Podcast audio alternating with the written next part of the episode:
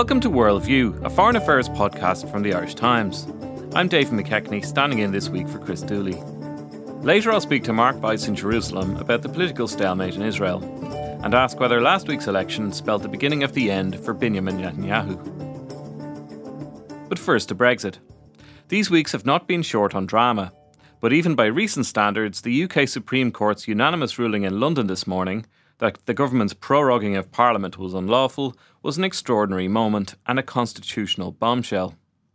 In the judgment, the court's president, Lady Hale, said that the court was entitled to rule on the matter, that the prorogation was not normal, that it prevented Parliament from carrying out its constitutional duty for five weeks before Brexit Day, and that the effect upon the fundamentals of our democracy was extreme. This was not a normal prorogation in the run up to a Queen's speech. It prevented Parliament from carrying out its constitutional role for five out of the possible eight weeks between the end of the summer recess and exit day on the 31st of October. The effect on the fundamentals of our democracy was extreme. No justification for taking action with such an extreme effect has been put before the court. Speaking outside Parliament about an hour later, Speaker John Bercow said that the House will sit tomorrow morning at 11:30 a.m. In the light of that explicit judgment, I have instructed the House authorities to prepare not for the recall, the prorogation was unlawful and is void, to prepare for the resumption of the business of the House of Commons. Specifically, I've instructed the House authorities to undertake such steps as are necessary to ensure that the House of Commons sits tomorrow and that it does so at 11:30 a.m. In New York a short time ago, Boris Johnson said that although the government would respect the ruling, he strongly disagreed with it. Well, as I say, I strongly disagree with this uh, decision of the of the Supreme Court. I have the utmost respect for our judiciary. I don't think this was the right decision. I think that uh, the prerogative of prorogation has been used for, for centuries uh, without this kind of uh, without this kind of challenge. It's perfectly usual to have a, a Queen's speech. That's what we want to do. But more importantly, let's be in no doubt, uh, there are a lot of people who want to frustrate Brexit. There are a lot of people who basically want to stop this country coming out of the EU, and we have a, a parliament that is unable to. Uh, be prorogued, is unable to, uh, doesn't want to have an election, uh, and I think it's time we took things forward. To look at what this judgment means for Boris Johnson, his government, and for Brexit, I'm joined on the line by London editor Denis Staunton. Denis, listening to Boris Johnson's comments there, he says there are a lot of people who want to frustrate Brexit. There was a, was a hint of enemies of the people about that one. Um, he seemed to be suggesting that the judiciary is not impartial. Is that a, is that a route he's going down? Well, it's a, it's a curious thing uh, for him to say on the one hand because part of the government's argument was that proroguing Parliament had nothing to do with Brexit. The only reason that they tried to suspend Parliament for five weeks was to get ready to uh, give a Queen's speech and set out a new legislative agenda. So, uh, but as you say, he was saying that a lot of people are trying to uh, to thwart Brexit, and that does seem to chime with his political message, which is to set up a general election based on the idea of the people against Parliament. And now it appears to be the people against Parliament and the judges. And uh, what he said uh, in New York was that uh, he disagreed with this judgment. Now, the, the fact is that the ruling was unanimous by the Supreme Court. Uh, it is the law. And so he's saying, I accept it, but I disagree with the law. And so, uh, so he seems to be setting up this hierarchy where the will of the people, as expressed in the 2016 referendum and as interpreted by Boris Johnson, is superior both to the will of Parliament and to the law. And that would be a, a pretty, uh, you know, bold populist message to be going into an election with. Now, if we look uh, first of all at this at this morning's judgment, uh, what were the most significant parts, or, perhaps perhaps the most damaging parts? I think one of the most important parts was that it was unanimous, because the fact that it was a unanimous verdict means that actually there isn't all that much room for Boris Johnson's supporters to start picking holes in it and suggesting that uh, there's some ambiguity about it. The second thing was that you know it was asked, uh, you know, it had to answer really three questions. The first is, can the the court decide on this whole question about whether Parliament can be prorogued in this way or not, and it said it could. Then it had to ask, is this unlawful? And it said, yes, it is unlawful unlawful. And it said it was unlawful because uh, the purpose of, or, or, the effect rather, of the prorogation of, for five weeks was to prevent MPs from doing their constitutional job of holding the executive to account. And then it had to answer the question if it's unlawful, what do we do about it? And the answer to that was you can reopen Parliament uh, as soon as you like because it was never really closed. And so it's saying that this uh, prorogation was, uh, you know, it, it, was not void. It's as if it never happened. And so the way uh, Lady Hale, the president of the Supreme Court, put it, it was like a, bla- a blank sheet of paper. It has no meaning whatsoever. I think the most damaging thing where Boris Johnson is concerned is that it was very specific about uh, the effect of the thing and also about the fact that a prorogation for a Queen's speech it's normally just a few days uh, long, and that uh, you know it can't be used by the executive to somehow get around what Parliament wants to do, and that could become important in a few weeks' time, because there is this bill, the or an act of Parliament, the the Benn Act, which says that if Boris Johnson hasn't got a deal from the European Union by the 19th of October, he is obliged by law to ask the European Union to delay Brexit by a further three months, so until the end of January uh, of 2020. And he has been very ambiguous. He say, he's, he's, continued to insist that he's not going to write that letter. But obviously, uh, what this ruling means is that, first of all, Parliament will be sitting during that time, but also that the judges will take a very, very harsh view of any attempt that he makes to somehow circumvent the law. So I suppose uh, does that mean we can expect perhaps a lower risk approach from him uh, from from here, especially around that issue? Well, I think it's you know it's it's not so much uh, whether he's unwilling to take a risk. I think it's just that he's cornered in a way because uh, you know if you think about it, what he wanted to do, the reason that he prorogued Parliament in the first place and suspended it for five weeks was because he didn't want Parliament to be sitting for the next few weeks, and then he wanted to have a general election. So Parliament wasn't going to uh, be allowed to interfere with, uh, you know, with what he was trying to do in terms of Brexit, but also that uh, he would try to have an election. In fact, he's been frustrated on every count because Parliament won't give him his general election, and so he's stuck in Parliament, and the, the courts won't allow him to shut Parliament down. And what the courts appear to be saying today is we are also going to keep an eye on you. And if you try to get around your legal obligations in terms of this Act of Parliament, we won't let you. So uh, it's you know he's sounding uh, you know as you just heard in that clip from New York, he's sounding still very bullish, very populist, still still trying to set this up as a conflict between those who are trying to uh, you know to get Brexit done, people like him, and those who are trying to frustrate Brexit. But I think just, you know, regardless of how bullish he is, he's coming up against certain facts. And these facts are that he has almost nowhere to go. Now, I mean, there are some su- suggestions that it could have been worse for him. That the court declined to consider his motives uh, in calling the prorogation and therefore consider whether he misled the Queen. But this ruling is nonetheless uh, uncomfortable position for the Queen to be in, is it not? Yeah, well, I mean, it, it, the court did rule that the advice he gave to the Queen was unlawful. It said it wasn't going to start going into uh, questions of his motives.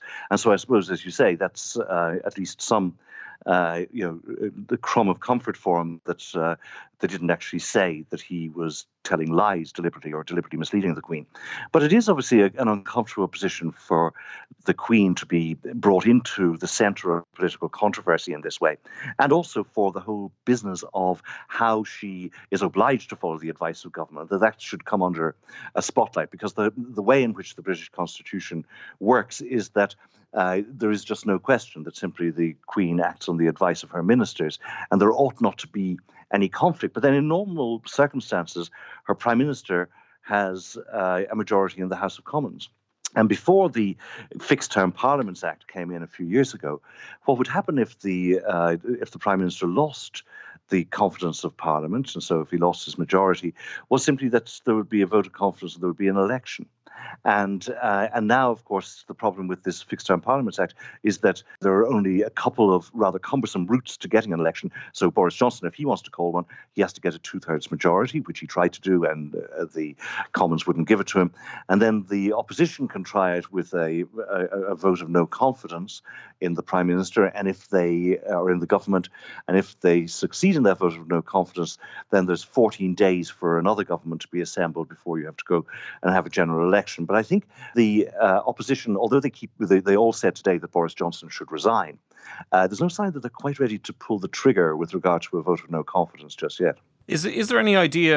Have you any idea how the judgment's been received within the Conservative Party? Are, are they circling the wagons, or or does it depend on which wing of the party you're on? I suppose the, the, whip's office sent them all, the Conservative MPs, a message saying, "Don't make any public comment for now on this, uh, you know, and don't tweet about this judgment, and don't say anything about what you what you think until we kind of get our various ducks in a row." Some of them on the more uh, liberal wing of Parliament have been pretty of, of the Conservative Party have been pretty clear that they approve of it. Uh, they're, they're they're being pretty quiet for now. I think, though, that there probably will have to be some pressure on uh, on some of the law officers, like so, for, for example, the Attorney General. I think what you're going to have uh, find over the next couple of days in Parliament is that Parliament will ask to see the legal advice that Johnson was given, and if they can't get the legal advice, they'll at least try to question the Attorney General Geoffrey Cox. They might try to question the Lord Chancellor Robert Buckland as well, and so it, it could be uh, that you know Parliament makes life uncomfortable in terms of trying to cast some sort of light on exactly what legal advice did Boris Johnson get. And again, just to kind of open up to public scrutiny exactly what was happening in Downing Street as they were making that decision to suspend Parliament. Now, if Boris Johnson, you mentioned you mentioned in in a analysis piece for IrishTimes.com um, that that uh, Boris Johnson might need to change his approach entirely. And if he was to do that, what what might that look like? Just trying to sort of uh, map out a, a, possible route through this this crisis. Well, if you look at Boris Johnson's uh, political predicament, it is that the central promise of his premiership is that he will get Britain out of the European Union, deal or no deal, do or die, on the 31st of October. Now, Parliament has cut off this route whereby uh, he can just go with a no deal Brexit because it said that he's got, you know, if he hasn't got a deal, then he's got to uh, seek an extension. Uh, the courts have made sure that he can't really avoid that uh, ruling or that law uh, passed by Parliament because they won't let him shut down Parliament and won't let him uh, circumvent the law. So the only way he can keep his promise is to do a deal and to uh, secure a deal with the European Union and to get that deal through Parliament. Uh, both of those are quite difficult. And the first difficulty is that as of now, Boris Johnson's position with regard to the withdrawal agreement and the Northern Ireland backstop are so far away from anything that the European Union could agree to that uh, we're nowhere near getting any kind of deal. Second problem is how do you get it through Parliament? Uh, if you were to try to put together a majority in Parliament, you would probably say he needs to get almost all of the Conservative Party. So he's got to get the broad bulk of the Conservative Party, uh, plus those people who he purged, those 21 MPs. Most of those probably would vote for a deal. And but then he's left with these uh, holdouts, the hard Eurosceptics and the European Research Group.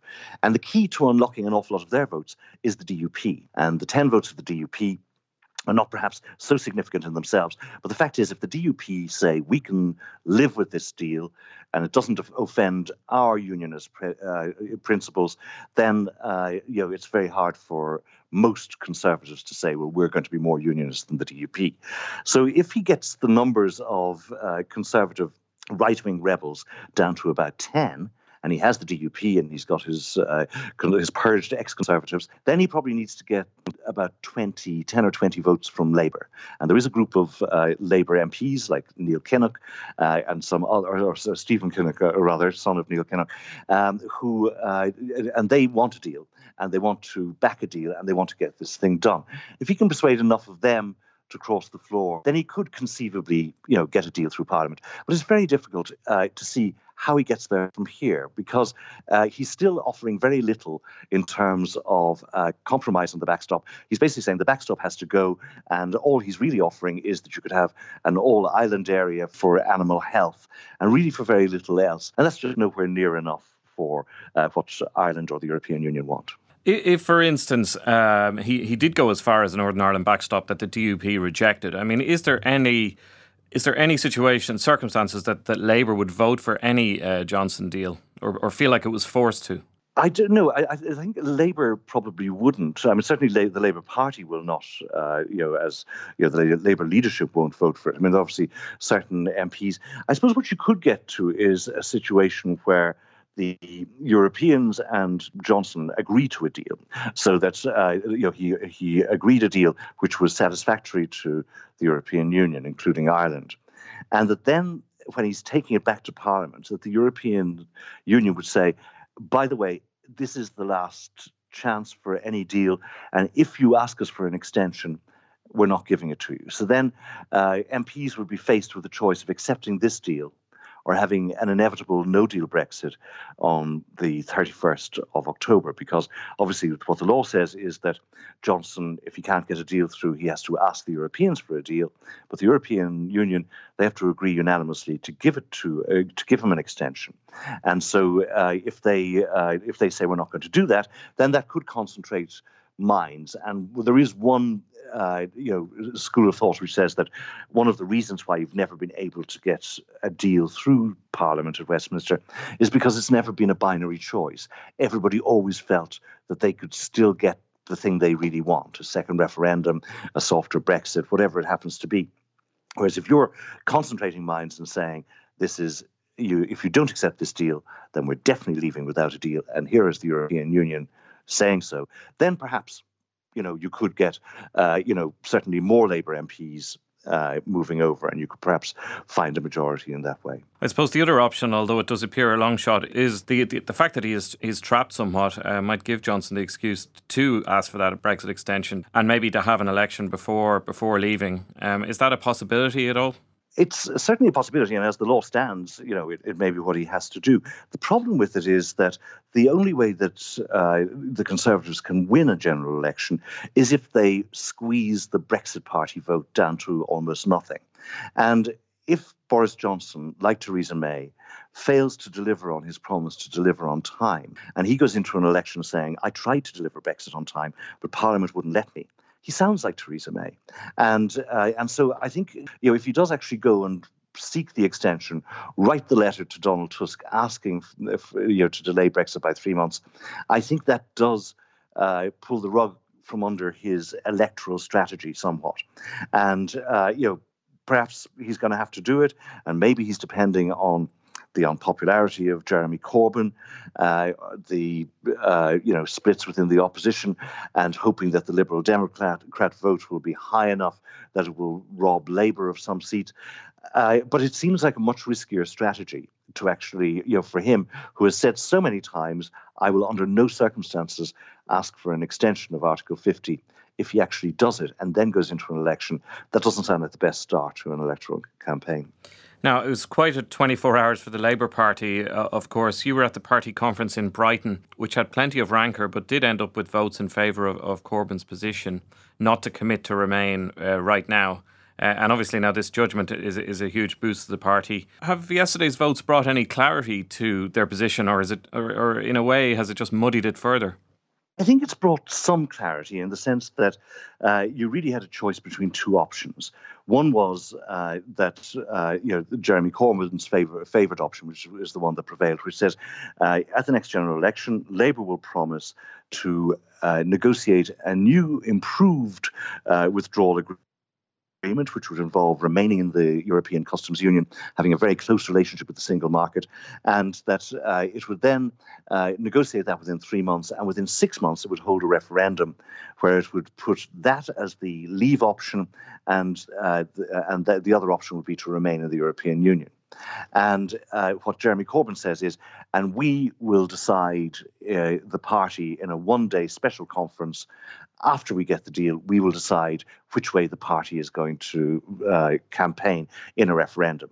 And what uh, the other motion, which was defeated on uh, on Monday, what they were saying, what that was saying was actually let's just say right now that we're going to have a referendum and we're going to campaign for Remain because we are a Remain party. Almost all of our members favour remaining in the European Union, and a huge majority of our voters do as well. And so, what uh, uh, you know, now the, the problem with that, you know, the, the second option is that effectively what you'd be saying is that uh, you know when you go to, on the uh, campaign trail in the election, you're saying we're going to go and we are going to negotiate a new deal from the European Union, but we are then definitely going to recommend that you vote against that deal. Now, what the current position, Jeremy Corbyn's position, and the official position now is is we are going to go and we're going to negotiate a deal. And we might recommend that you reject that deal. And I think the expectation is that if you did put it to a vote at a special conference, Labour probably will recommend that uh, you know that uh, uh, that people vote Remain in any new referendum. Where I think that Corbyn and his allies feel as if they might have found a sweet spot is that Boris Johnson and the Conservatives are saying, we're getting out deal or no deal, and we're not going to allow anybody to have any say on the matter, and uh, we're just definitely going full steam ahead for Brexit. The Liberal Democrats are now saying we're just going to cancel Brexit through an act of parliament, and we're not going to consult the people. And what uh, Labour is now saying is the only main party in England, at least, is now saying is we give the people the final say. So what they're hoping there is that that will be enough to satisfy most Remainers, uh, who will just hope that you know they can get a referendum and win it, uh, but also that it will calm some of the Labour voters who voted for Brexit and who want Brexit to happen. But it will say, look, we're not ruling out Brexit. We're not determined to stop Brexit. All we're saying is that we're going to give the people a final say, and that just might mean they hope that those, uh, you know, that, that, that uh, fewer of those uh, Brexit-leaning Labour voters will go off somewhere else. Fascinating situation. Denis Staunton, thank you very much for joining us from London. Next to Israel, and a political crisis of a different kind for Benjamin Netanyahu, who has dominated the country's political scene for two decades. After the centrist Blue and White Party, led by former military chief Benny Gantz, won more seats in last week's election than the Prime Minister's Likud. Neither party has a clear route to majority, but the inconclusive result in the country's second election in five months is widely seen to have signalled the beginning of the end of the Netanyahu era. Talks are underway, but with Gantz resisting the prospect of a unity government, there is no obvious way forward. Mark Weiss joins us on the line from Jerusalem to tell us where things stand. Mark, though the election brought a bad result for Netanyahu, it seems he's not finished quite yet. Can you tell us uh, what the latest is on the talks today? Yes, Netanyahu is certainly not going out without a fight. Um, the latest situation is that President Reuven Rivlin is determined um, to forge a um, national unity government. Um, this would presumably involve uh, the two biggest parties, Netanyahu's Likud, along with the centrist Blue and White, and maybe um, other parties as well, probably including the uh, right-wing secular Yisrael Beitenu party. Uh, although we're only now at the very, very early uh, initial stages of negotiations, and it's not clear how this will play out.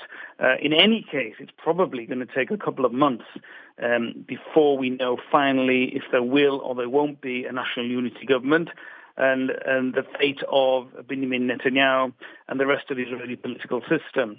Uh, complicating matters significantly is the fact that uh, Benjamin Netanyahu is faced with three separate corruption charges. And next week, he will attend a pre-trial hearing with the Attorney General. Uh, at some stage after that, the Attorney General will decide whether to indict Netanyahu on those corruption charges.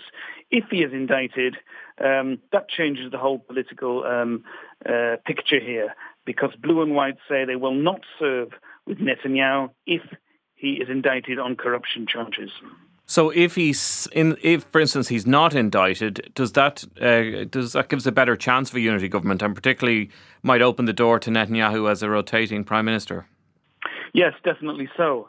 The only problem is, of course, is that the two separate clocks are ticking. There's a political clock. Uh, there is a limited time uh, the politicians have to decide uh, what will happen if a go- government will be formed or not, or we have to go to the third elections in Israel within a year. And there's the judicial clock. The uh, on that front, uh, we're talking probably December, maybe November, before the Attorney General makes his decision. So it's possible that the coalition talks will drag out until then, until we know the fate of Netanyahu's criminal charges. Now, there were suggestions that Netanyahu was going to introduce a law uh, to give himself immunity from prosecution if he had won the election. I, I guess uh, now that that's off the table, and I, I suppose that's a considerable blow to him. We assume that was Netanyahu's plan. uh, what we call here an immunity coalition. That he would uh, gather his natural um, uh, uh, coalition partners from the right wing and the religious parties. He would give them basically um, most of the demands, what they want, and in return they would uh, vote in favor of an immunity bill, which means that uh, Netanyahu would be able to continue serving as prime minister, even though criminal charges may be um, uh, he may be indicted on criminal charges. Of course, when he failed to win a majority of Knesset members in the election last week, that went out the window. That is no longer an option. Now, if a unity government is is thrashed out in in the months ahead, um, uh, can we say that we've seen the end of, of those far right uh, parties, that uh, religious parties that Netanyahu has, has aligned himself with? Um, I mean, it, it, does it seem unlikely Gantz would go into government with them? Well, it's an interesting question because um, when we're talking about a national unity government, um, the Likud have made it quite clear that uh, the Likud negotiating team is negotiating on behalf of the entire right-wing religious Likud bloc, 55 Knesset members, uh, and not just uh, on behalf of the Likud party itself. So the, certainly Netanyahu envisages a national unity government as including all his uh, nation, natural coalition partners. This, of course, is unacceptable to uh, Benny Gantz and the Blue and White Party. They insist that when they sit down opposite the Likud negotiators, they are only negotiating with the Likud. So, as I said, it's very early stages, and it remains to be seen how this will play out. Who eventually will be part of a national unity coalition, if we get, even get to that stage. Now, whatever happens in, in, in, those weeks ahead, does this rejection of Netanyahu's policies in last week's uh, election signal maybe a change of, of direction ahead for Israel and maybe maybe a little bit le, le, or less hawkish and more conciliatory? Maybe it does, but remember, it wasn't a very uh, sharp uh, shift against Netanyahu. It was a relatively moderate um, uh, sway in votes away from uh, both the Likud, his party drop seats, and his partners.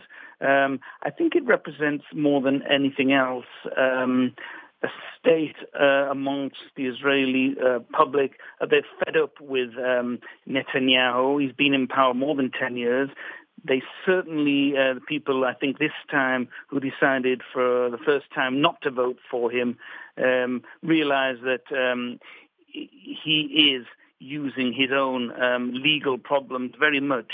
Uh, that's his priority.